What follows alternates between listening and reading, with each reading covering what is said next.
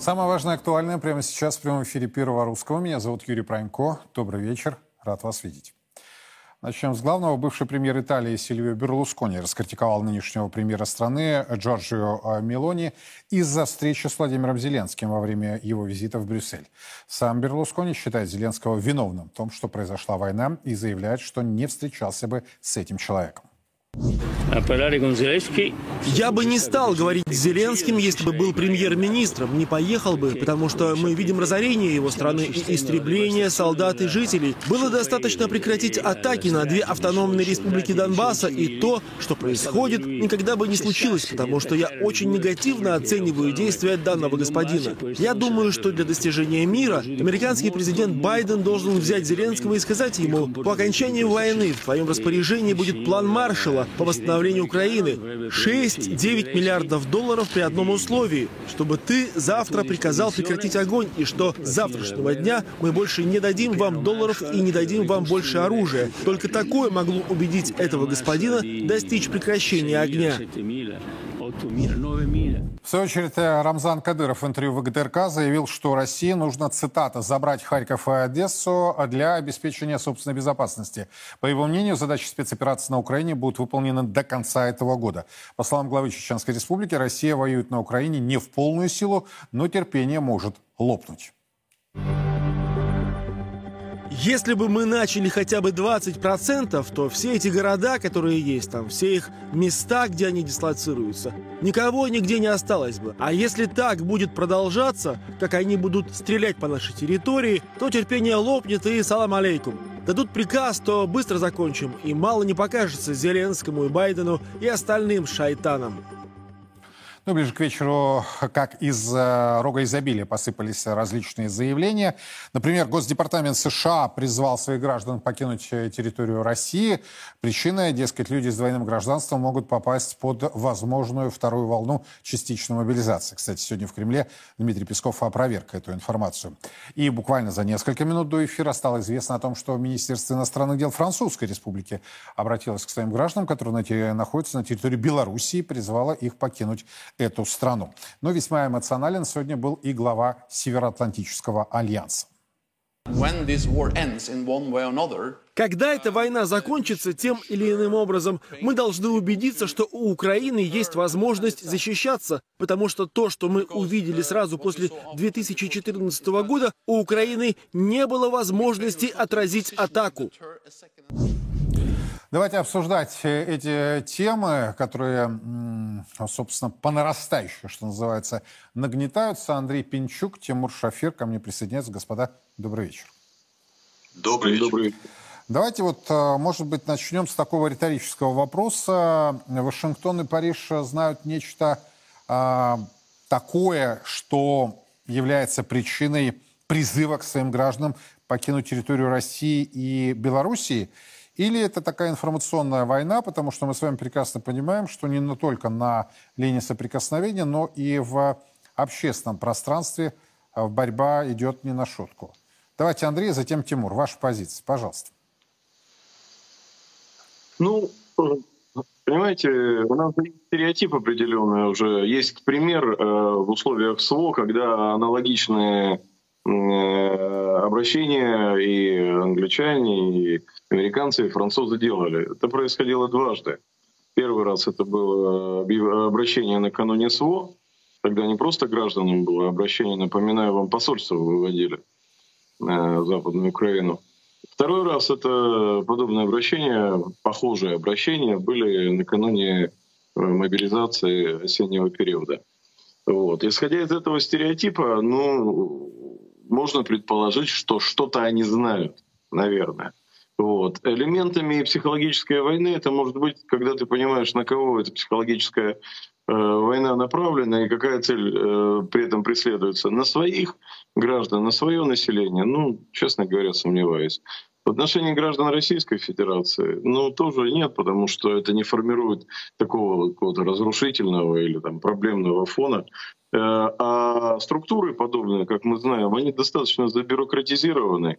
И в случае там, очередного, допустим, парламентского расследования, ну, надо будет как-то объяснять, какие меры были приняты, какие не приняты. А не дай бог, кто-то из э, и граждан погибнет в случае какой-то активизации. Поэтому эта бюрократия требует определенного алгоритма. Это люди, которые живут по протоколу. Ну вот. Э, по протоколу работают все абсолютно, в том числе и спецслужбы.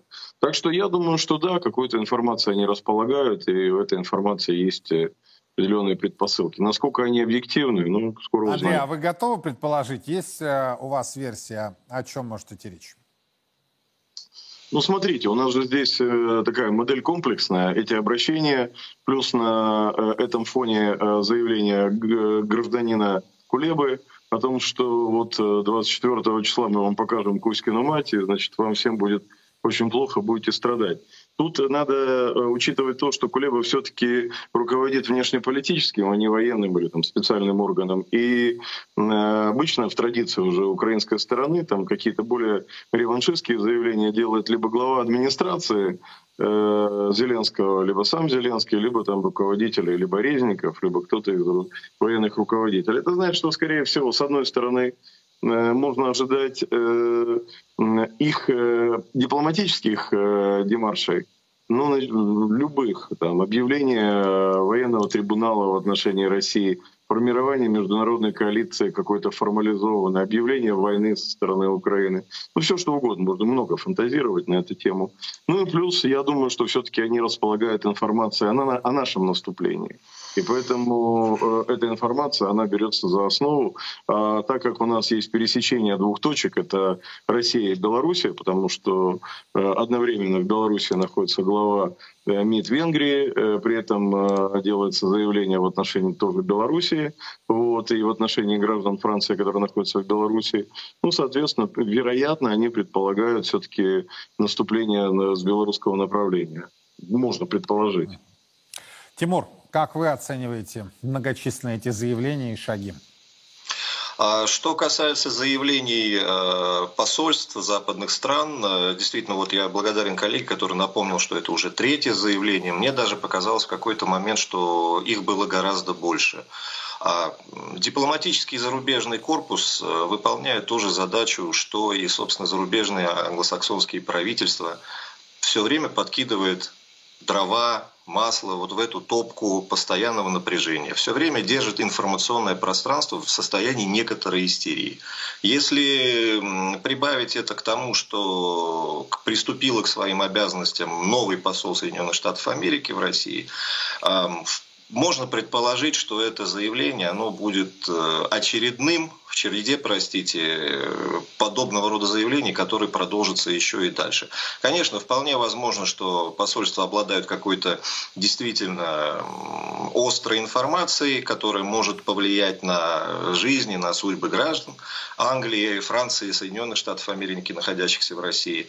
Но вполне возможно, что и это, это вот э, скажем так, очередная веха в дипломатической работе, очередная попытка поддержать градус напряжения.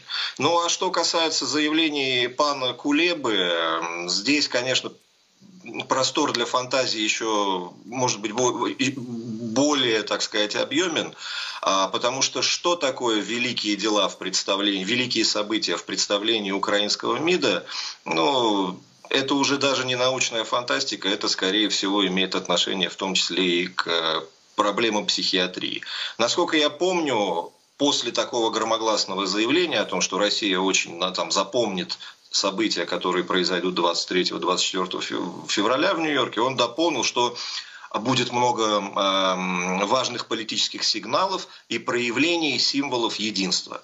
Что это означает? Какие-то, возможно, демарши политические. Очередная бессмысленная попытка Украины заявить, может быть, озвучить требование исключить э, Россию из Совета Безопасности ООН такое же бессмысленное ну, заявление. Ну, как этот персонаж уже сказал, что, скорее всего, с этим будут большие проблемы, действительно, об исключении России из Совета Безопасности. Но э, вы меня давно все знаете, поэтому я сейчас э, обострю наш разговор. Андрей так, между прочим, сказал, что Украина может объявить войну.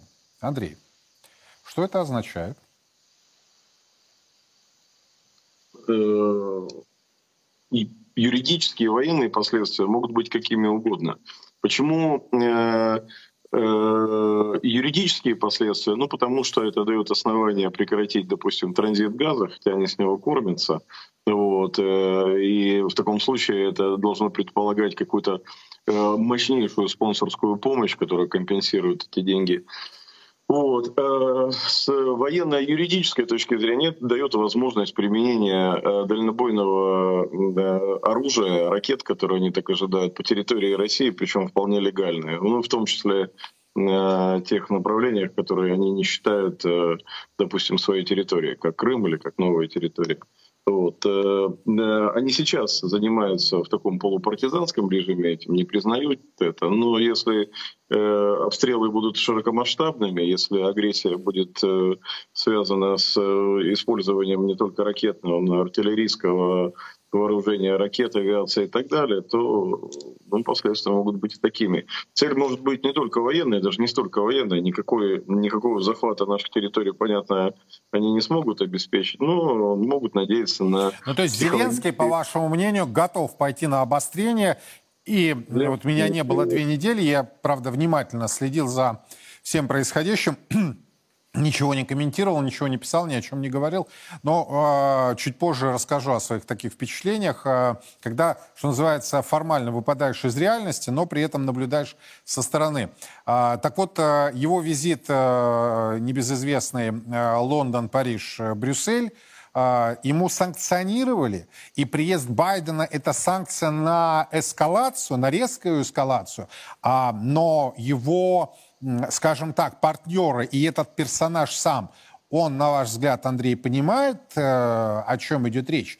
Э, я сейчас не буду цитировать Медведева, да, но, по-моему, на прошлой неделе в одном из своих публикаций он обозначил, что если будут нанесены удары по Крыму, ответ заполыхает вся Украина. По-моему, я дословно даже сейчас э, цитирую в его высказывание. Что скажете?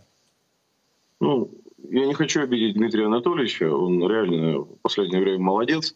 Вот. Но, но были же уже удары по Крыму неоднократно, и не только по мосту, э, а это прямая агрессия, межгосударственная агрессия с точки зрения законодательства Российской Федерации. И другие подобные удары тоже были. Поэтому э, на каком этапе это переходит из риторики в практические действия, вопрос. Вот. А что касается э, визита Байдена и там, вот этого объезда, была ли это деэскалация, понимаете, у нас здесь всего три модели может быть дальнейшего развития ситуации. Это эскалация, деэскалация и попытка какой-то, какого-то фикс, какой-то фиксации статус-кво, имитация стагнации. Ни о какой имитации стагнации речи быть не может, это очевидно. Э, ни одна из сторон не настроена на это. Значит, э, ни о какой деэскалации речи быть не может, потому что э, ни мы, ни э, наш враг не находимся в той ситуации, когда мы готовы к каким-то реаль, реальным мерам, там у нас нет почвы сейчас для мира или там перемирия. Тогда остается какой вариант? Ну, вот и все, вариант эскалации. Дальше вопрос только в том, в каких формах это будет э, э, эскалация осуществляться. Вот. В формах каких-то промежуточных, мы в них находимся сейчас. Э, идет операция, с их точки зрения война. Они находятся в режиме там, поставки вооружения, наращивания этих поставок вооружения.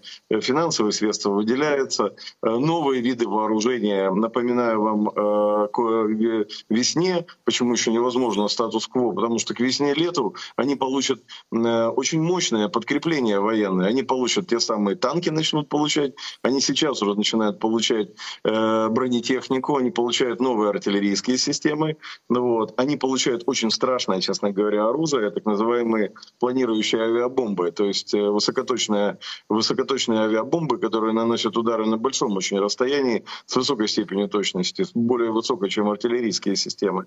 Вот. И в этих условиях сейчас там фиксировать статус-кво я основания с их точки зрения не вижу. Значит, будет эскалация. Ну вот в каких формах эта эскалация возможна? Вот и вся интрига. Угу.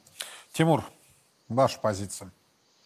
Я склонен согласиться. Здесь э, у нас не наблюдается никакого поля для а, увода ситуации в более такое спокойное русло. Накачивание, безумное накачивание Украины оружием, причем действительно новыми видами вооружений, высокоточными, более опасными, продолжается. Все идет к тому, что мы стоим на пороге эскалации этого конфликта. И в данном случае применение э, дальнобойных ракет, которые могут э, затрагивать непосредственно уже отдаленно, ну, регионы не, не непосредственно не соприкасающиеся с фронта, а, говорить о том, что это очередная крайняя красная линия, мне кажется, уже а, ни к чему. Красных линий было пересечено достаточно много. И Донбасс является точно такой же территорией в этом отношении, как и территория Крыма. Соответственно, удары по Донбассу, не прекращающиеся сейчас, эта линия уже перейдена достаточно давно. Очень много идет спекуляций по поводу э, размышлений, спекуляций, мнений о предстоящем послании президента 21 февраля.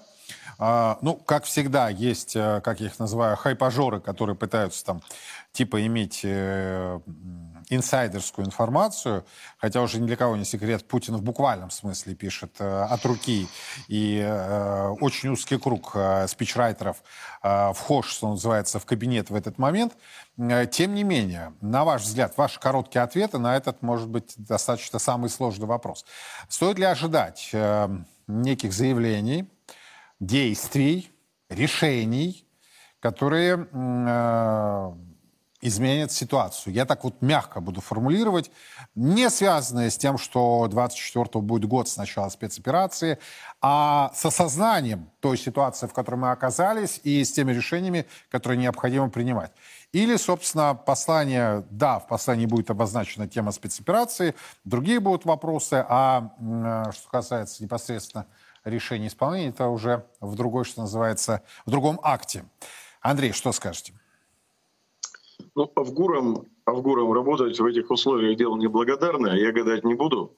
Вот. Я э, добросовестно, как и во всех сна, э, моих с вами диалогах или Э, подобной встрече скажу только одно. Вот по принципу Карфаген должен пасть, по этому же принципу Российская Федерация, Россия должна перестать значит, э, быть э, вот одной ногой вот в этой истории. Мы должны перейти на военные рельсы, резко нарастить э, наш мобилизационный ресурс, резко нарастить э, наши э, промышленные, военно-промышленные возможности и все силы общества, все силы экономики и промышленности направить на решение этой задачи. Иначе эта вся история будет длиться долго, тягостно, и ну, легче нам не будет от того, что мы будем этой кошки Ну вот Кадыров сказал, что до конца года все завершится. Вот именно тогда оно и завершится, если это будет сделано. Поэтому я высказываю то пожелание, которое я бы очень рассчитывал у президента услышать. Это будет очень тяжелая реализация у этого пожелания. Но только проблема в том, что если оно не будет реализовано, все равно будет тяжело. Только вот более тягостно и, и, и еще более неприятно. Тимур, согласен?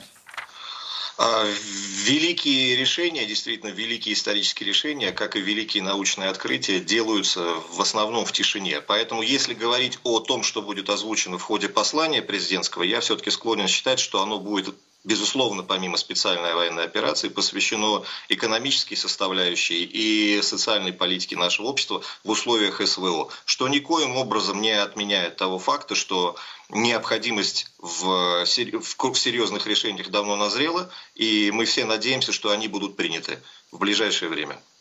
Спасибо большое, Андрей Пенчук, Тимур Шафер были у нас на прямой связи. Ну, собственно, очень коротко скажу, э, потому что сейчас мы будем рассматривать ситуацию в развитии с точки зрения террористических, возможных террористических атак на территории России и стран СНГ.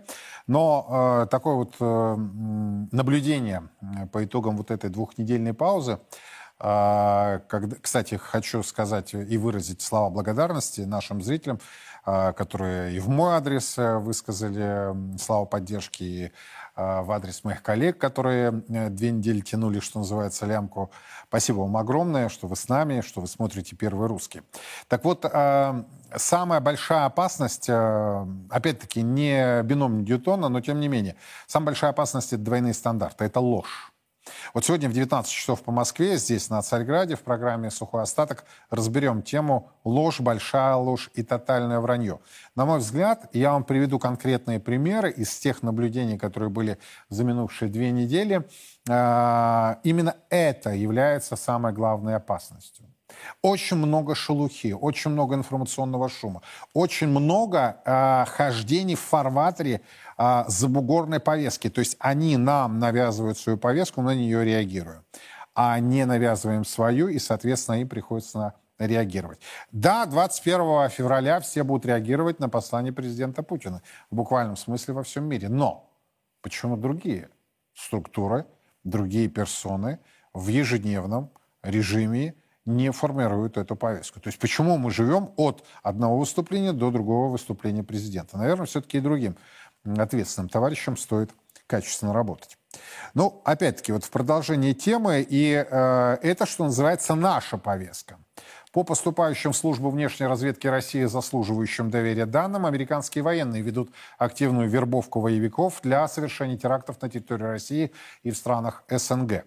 Особое внимание американцы уделяют привлечению к сотрудничеству выходцев из стран Центральной Азии и северокавказских регионов России. Террористов, уже имеющих опыт участия в боевых действиях на Ближнем Востоке, сейчас ускоренно готовят на американской базе в Сирии. В ближайшее время США планируют забросить их в Россию и другие страны СНГ в составе малых групп. После После этого боевики должны будут совершить теракты против дипломатов, госслужащих, сотрудников правоохранительных органов и военнослужащих. В СВР сегодня заявили, что, цитата, «Мы видим окончательную утрату в силовых структурах США каких-либо моральных принципов, будучи э, одержимыми безумной идеей обескровливания России, вашингтонские стратегии считают допустимым прямое использование террористов в своих грязных целях». Конец цитаты. А Сергей Гончаров ко мне присоединяется. Сергей, здравствуйте. Добрый вечер. Это очередная красная линия, это предупреждение, это что, вот на ваш взгляд?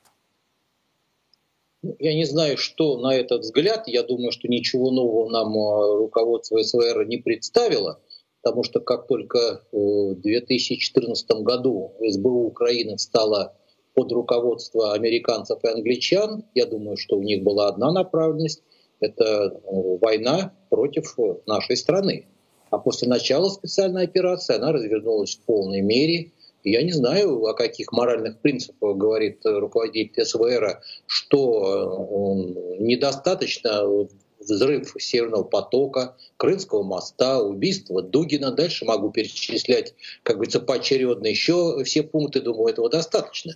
О каких вообще моральных принципах мы говорим? Поэтому на сегодняшний момент американцы э, переходят э, в ту стадию. Линий уже нет. Я уже говорил, что сейчас, к сожалению, у нас нет ни моральных каких-то принципов, нет э, международного права. У нас есть право сильного. И если Россия не поймет вот этого состояния того, что творится в мире, то мы всегда будем, как говорили, бить по хвостам. Я бы хотел, чтобы вы все-таки поняли, что мы великая страна, и у нас такое же право делать все, что делают с нами американцы, и нам надо на это отвечать. А что вы имеете в виду?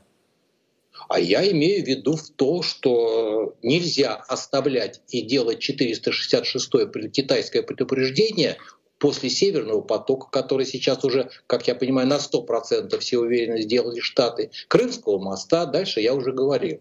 На сегодня... Нет, понятно. А в практической области это, Сергей, в чем должно заключаться? Должно быть э, те уязвимые зоны, которые наши спецслужбы должны подвергнуть той же диверсии или терактам, которые сделали нам американцы. Можете привести пример? Элементарно. У нас много тех позиций, которые проходят по, э, как говорится, морским акваториям, есть э, спутниковая система американцев, которая на 100% работает на Украину и убивает наших солдат. Так что примеров могу привести целый список. Просто эти примеры должны уже реализовываться. Что сдерживает, на ваш взгляд, почему к этим методам не переходит? Ну, у нас есть главнокомандующий, и как только поступит приказ, я вас уверяю, у нас есть силы, средства и высоких. Нет, я понимаю, но на ваш взгляд, вот что сдерживает? Приказ президента. Угу. Приказ не отдается. Если мы помните, э, сейчас, как говорится, как-то мы постарались все это замять, помните, я и выступал, и другие, почему мы не можем убрать Зеленского. Помните, мы как-то разговаривали. Да? А сейчас говорят, что якобы наш президент дал гарантию, что мы его не убьем. Ну тогда, извините, э, дорогие мои, давайте пусть господин Зеленский дальше совершает вояжи, красуется, получает ордена, медали, а мы будем наблюдать за этим, как мы сами его называем, э, президентом-террористом, наркоманом и клоуном. Угу. А, смотрите, если из заявления СВР следует, что нанимаются в первую очередь выходцы из э, северокавказских регионов и стран Центральной Азии, то у меня возникает вопрос к вам как профессионалу. Возможно ли нейтрализовать подобную инфильтрацию э, этих э, подготовленных боевиков с учетом того, что миллионы тех же нелегальных мигрантов из Центральной Азии находятся на территории России? Вопрос правильный, вопрос это в первую очередь нашим спецслужбам. Хочу ответить. Первое. Мы имеем засылать, нам уже ничего не надо. На сегодняшний момент, я уже говорил и повторяю еще раз, на нашей территории находится более 6 миллионов так называемых украинских беженцев. Миллион этих беженцев получили российские паспорта и имеют возможность передвигаться по нашей территории без всяких запретов. Эти паспорта получили не только кто любит нашу страну и нашу родину, а те, кто еще получили эти паспорта по заданию СБУ. Это первое. Второе. Северный Кавказ да, господин Кадыров, как говорится, навел порядок, но говорить о том, что там нет спящих ячеек, которые готовы за финансы или там еще за какие-то ковришки проводить терактов, я этого не могу утверждать. Центральная Азия, ну давайте говорить откровенно, это тот регион, который э, у нас всегда вызывает опасения, он вызывает и сейчас. Потому что афганцы, как бы мне говорили, что мы там что-то с ними там пытаемся сделать, там сейчас руководит Аль-Каида. А Аль-Каида является врагом для России номер один. Какие еще примеры нужны? Так все-таки это возможно нейтрализовать? Возможно, при отличной работе спецслужб, агентурно-оперативной работе, и самое главное, повторяюсь еще раз, мы возвращаемся, и президент провел Совет Безопасности по проблемам терроризма. То есть вопрос в том, что нам надо сделать или создавать структуру, ее как ни называй, которая именно бы боролась с тем, что мы сейчас имеем, диверсиями, терактами и убийствами армия, Росгвардия не может в одном лице воевать, защищать, охранять и работать с агентурой.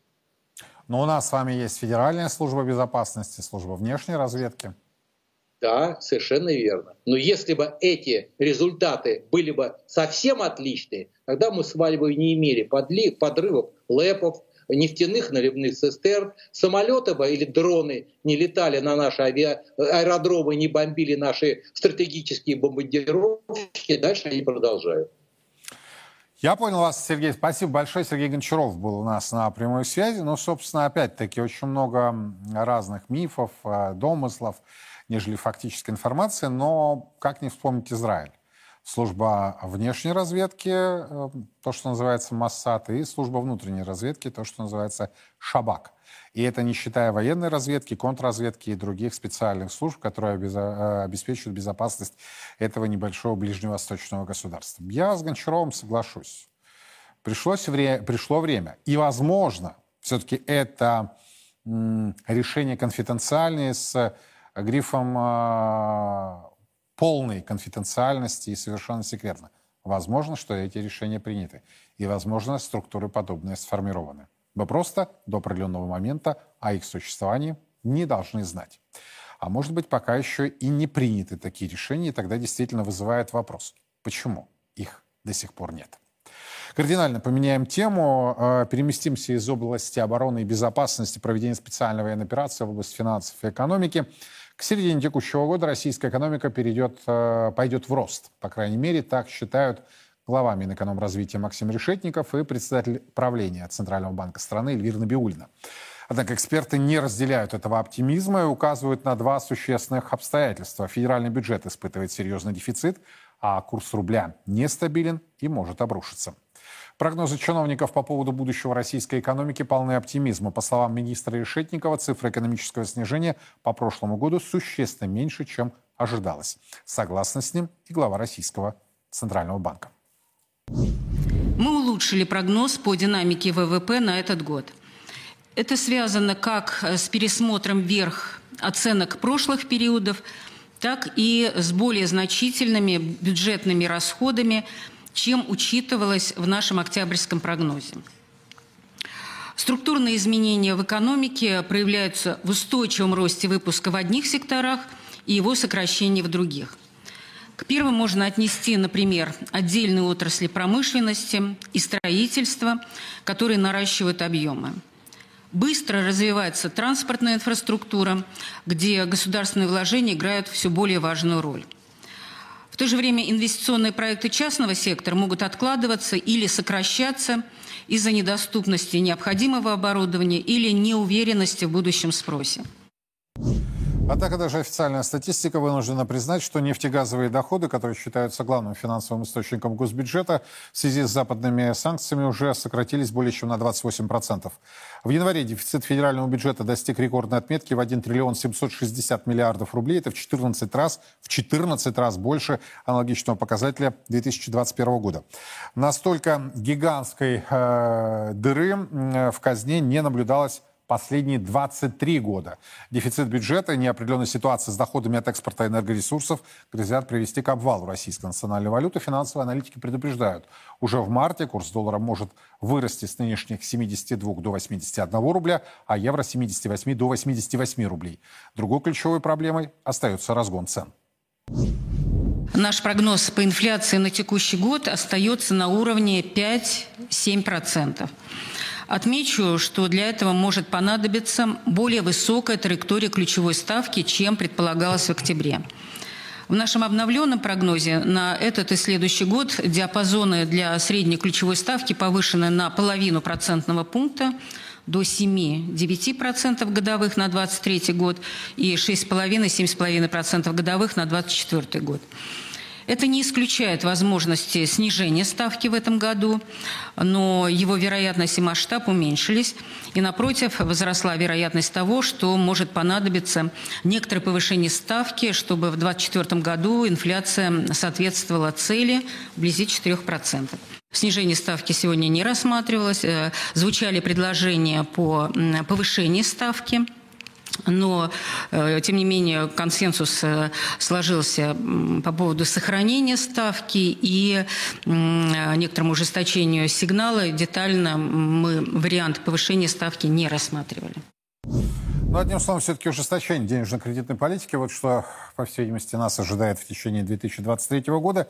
И я поражен, конечно, вот этой э, самоуверенностью, что ли, Эльвиры Скибзадовны, которая говорит, ну, не знаю, как закончится 23 год, но в 24-м точно инфляция будет 4%. Когда она была 4%, собственно, особенно если это рассмотреть с точки зрения потребительской инфляции, далеко не риторический вопрос.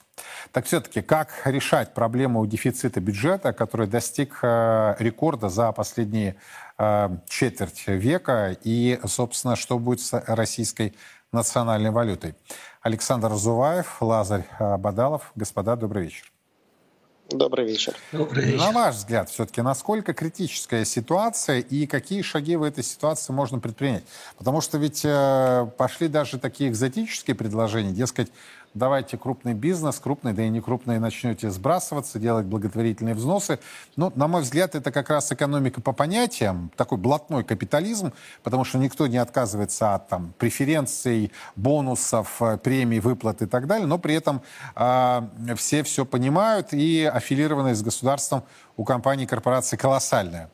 Э, или все-таки ситуация не критичная, и из нее есть выход – и если так, то в чем он будет заключаться? Давайте Лазарь, затем Александр, пожалуйста. Хорошо. Спасибо, Юрий. Ну, давайте прежде всего по поводу критической ситуации или нет. Все-таки э, нужно отдать должное, что в 2022 году в отношении России были предприняты беспрецедентные санкции, и властям, финансовым властям удалось э, выдержать этот натиск, этот удар. Э, были сделаны шаги, предприняты в отношении того, как да, настроить нашу экономику, как перестроить наш финансовый рынок, а, выдержать этот удар, это, безусловно, огромный плюс, это заслуга. Я не могу это не отметить, э, нужно отдать должное. А, но, собственно говоря, на а, достигнутом нельзя останавливаться, потому что, во-первых, санкции дальше будут ужесточаться. 23 э, год, если 22 год для нас был это год санкций, то 23 я думаю, это станет год э, вторичных санкций, и об этом уже на Западе э, все больше и больше говорят. Следовательно, нужно дальше думать, как перестраивать нашу экономическую модель, в каком направлении двигаться. Ведь просто переориентироваться с запада на восток этого недостаточно. И вот звучали э, прогнозы по поводу роста экономики. Кстати, на прошлой неделе первым об этом сказали именно в Международном валютном фонде. Я не удивлюсь, если по итогам 2023 года российская экономика действительно покажет экономический рост, но вопрос возникает в другом. Вопрос возникает в том, что за счет чего будет достигнут этот экономический рост? За счет количественных показателей? Да, соглашусь. За счет качественных? Вот здесь большой вопрос. Скорее всего, не произойдет этого.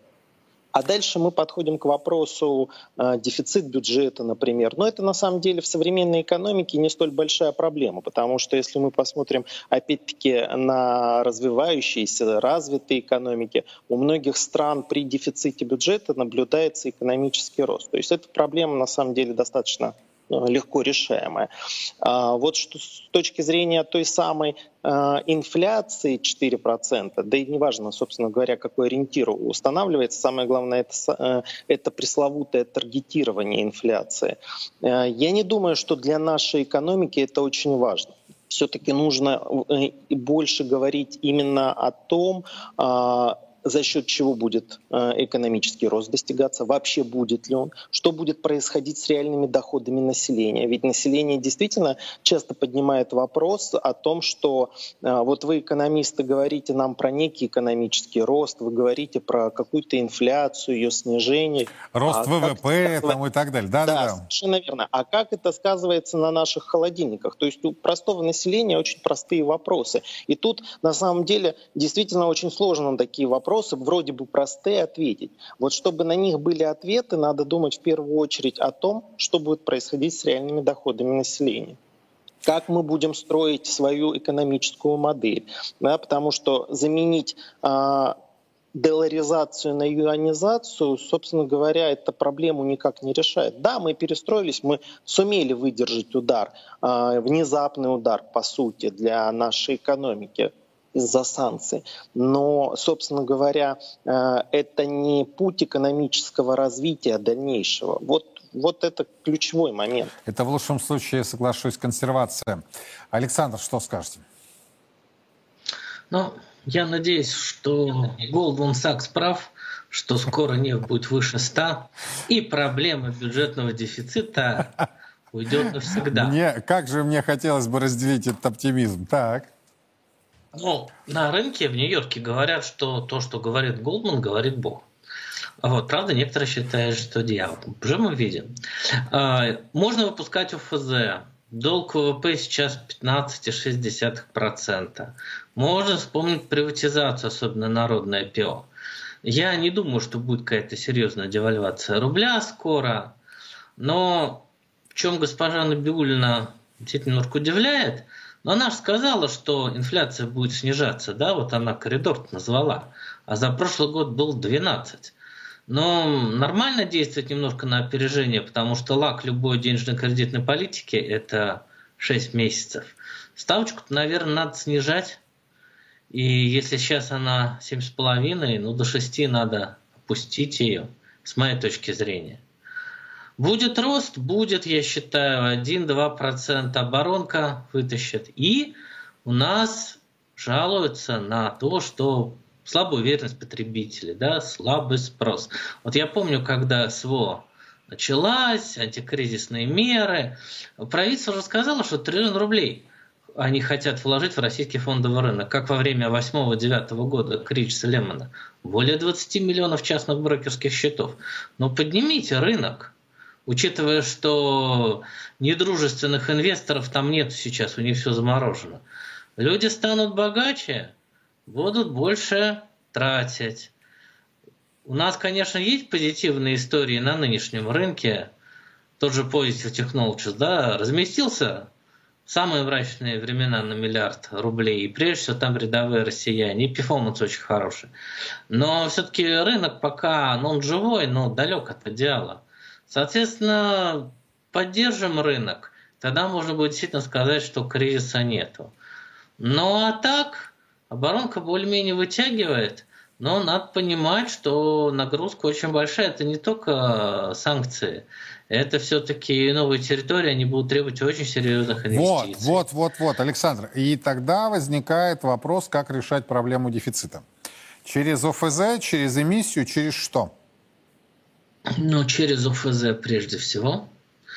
И частично через приватизацию. Но не как там некоторые пугаются, залоговые аукционы. Есть РЖД, например. Можно продать акции РЖД через сеть Сбера и ВТБ. Можно продать увеличить фрифлот «Газпромнефть» и все деньги на дивиденды «Газпрому». Половина пойдет в казну. То есть э, вот эти истории, они нормально смотрятся. Ну, то есть рычагов и, и инструментария более чем достаточно? Да, конечно, вам любой инвестбанкир нарисует э, схему соответствующую. И у нас уже запущен Татарстан и Северный Кавказ запускается. Официально 23 год объявлен годом исламских финансов. Пять лет назад Блумберг писал, что через это дело можно привлекать 11 миллиардов долларов в год. Россия. Ну, у нас же теперь братья там все мусульмане, Рамзан Ахмадович их там загитировал, ну пускай они больше дадут денег через все эти исламские инструменты. Давайте создадим государственный исламский банк, который будет привлекать деньги и покупать э, соответствующие облигации. Давайте выпустим облигации по правилам там исламских финансов и продадим их в Дубае, я не знаю, еще что-нибудь такое. Там денег много, особенно учитывая, что доверие к доллару-то упало. Давайте что-нибудь схомячим, потому что если мы не схомячим эти деньги, вот зуб даю, эти деньги, причем целиком схомячит Эрдоган. Он уже сказал, что мы уважаем всех братьев по вере, но главный центр исламских финансов будет в Стамбуле. Ну, У надо нас есть возможность. откусить. Согласен. Спасибо. Александр Зуваев, Лазарь Бадалов были у нас на прямой связи. И, собственно, ну, убедились, не так все печально, как... Э, хотя, хотя... Вопрос доходов, реально располагаемых доходов домохозяйств российских семей является ключевым. Может быть, я ошибаюсь, и Набиулин затронула эту тему на минувшем своем брифинге – но я не видел ни от ее заявлений, ни от э, Решетникова, ни от Белоусова, ни от кого, кто отвечает за экономику и финансов в нашей стране. А это ключевой вопрос. Стенки кошельков у российских семей слипаются. Тарифы растут. С 1 марта коммуналка у некоторых категорий еще выше. Вот ключевые моменты. А нам говорят, будет экономический рост. Не надо говорить. Люди должны это в своих кошельках ощущать. Даже если будет инфляция не 4, а 14 процентов, но доходы их будут расти выше инфляционных ожиданий, то это, кстати, начало нулевых. Кто забыл? Все было нормально. А теперь нам говорят, инфляция в 2024 году составит 4 процента. А можно про 23-й узнать? Как будем выползать из вот той пятой точки, в которой оказалась экономика? По разным причинам, в том числе благодаря деятельности этих персонажей. Давайте вот еще одна тема, ускоримся, потому что две темы я хочу еще с вами успеть обсудить. Сегодня меня несколько даже неожиданно обнадежил господин Хуснулин. Он тут у нас вспомнил э, элементы кто для кого-то это будет советская экономика, для кого-то я это называю элементы стратегического планирования.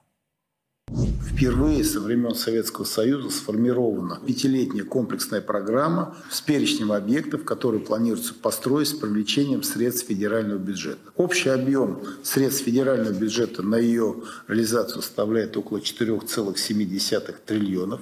Из них 1,4 триллиона пойдут непосредственно в регионы.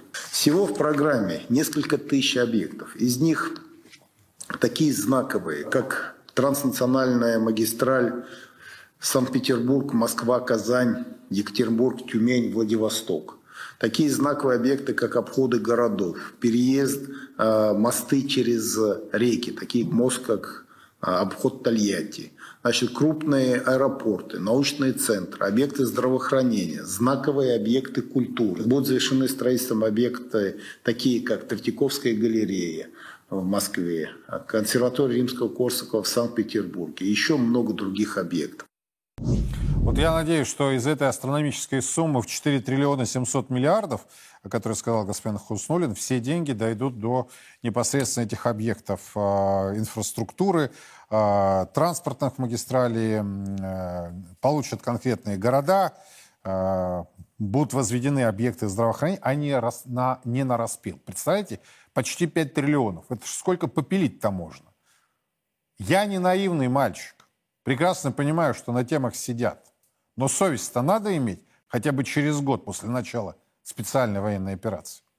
Между тем, еще одна экономическая тема. Политика слабого рубля, направленная на сглаживание спада цен на сырье на мировых рынках, перестала быть актуальной. В условиях переориентации на внутреннее потребление сильный и стабильный рубль становится для экономики более эффективным, считают аналитики.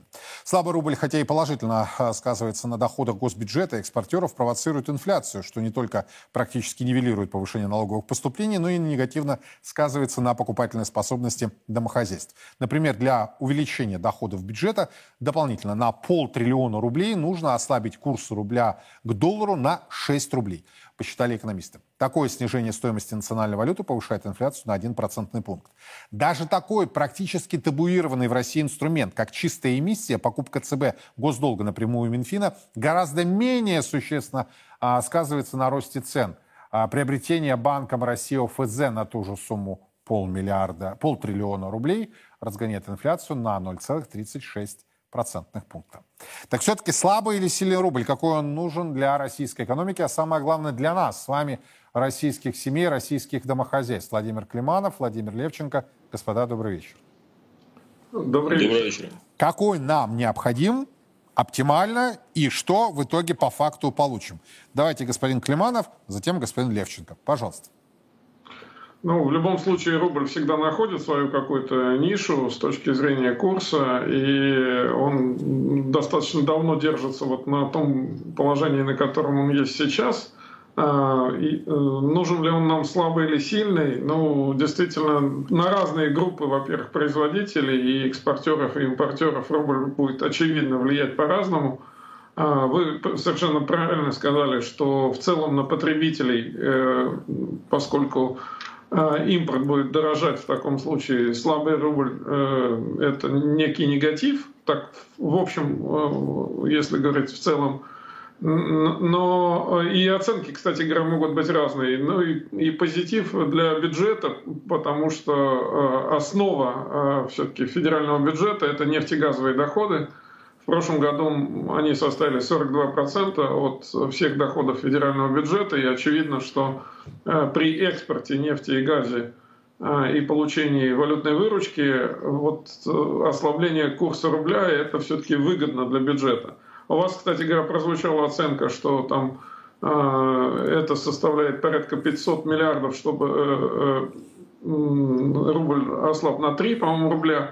А, вот в прошлом, лет, прошлым летом а, были слова министра финансов, буквально следующие. Я помню, что он сказал, что а, один рубль, курс рубля, падение курса рубля на один рубль, это порядка 190-200 миллиардов рублей. Ну, правда, там другой был объем экспорта, другие цены на нефть, мы все это тут понимаем, но тем не менее, в общем, оценки все равно измеряются какими-то там, по крайней мере, первыми сотнями миллиардов рублей – и это очевидно в условиях дефицита федерального бюджета, который мы уже наблюдаем. и в том числе текущего дефицита, что так встречается достаточно редко, э, конечно, курс рубля должен хотя бы чуть-чуть быть ослаблен.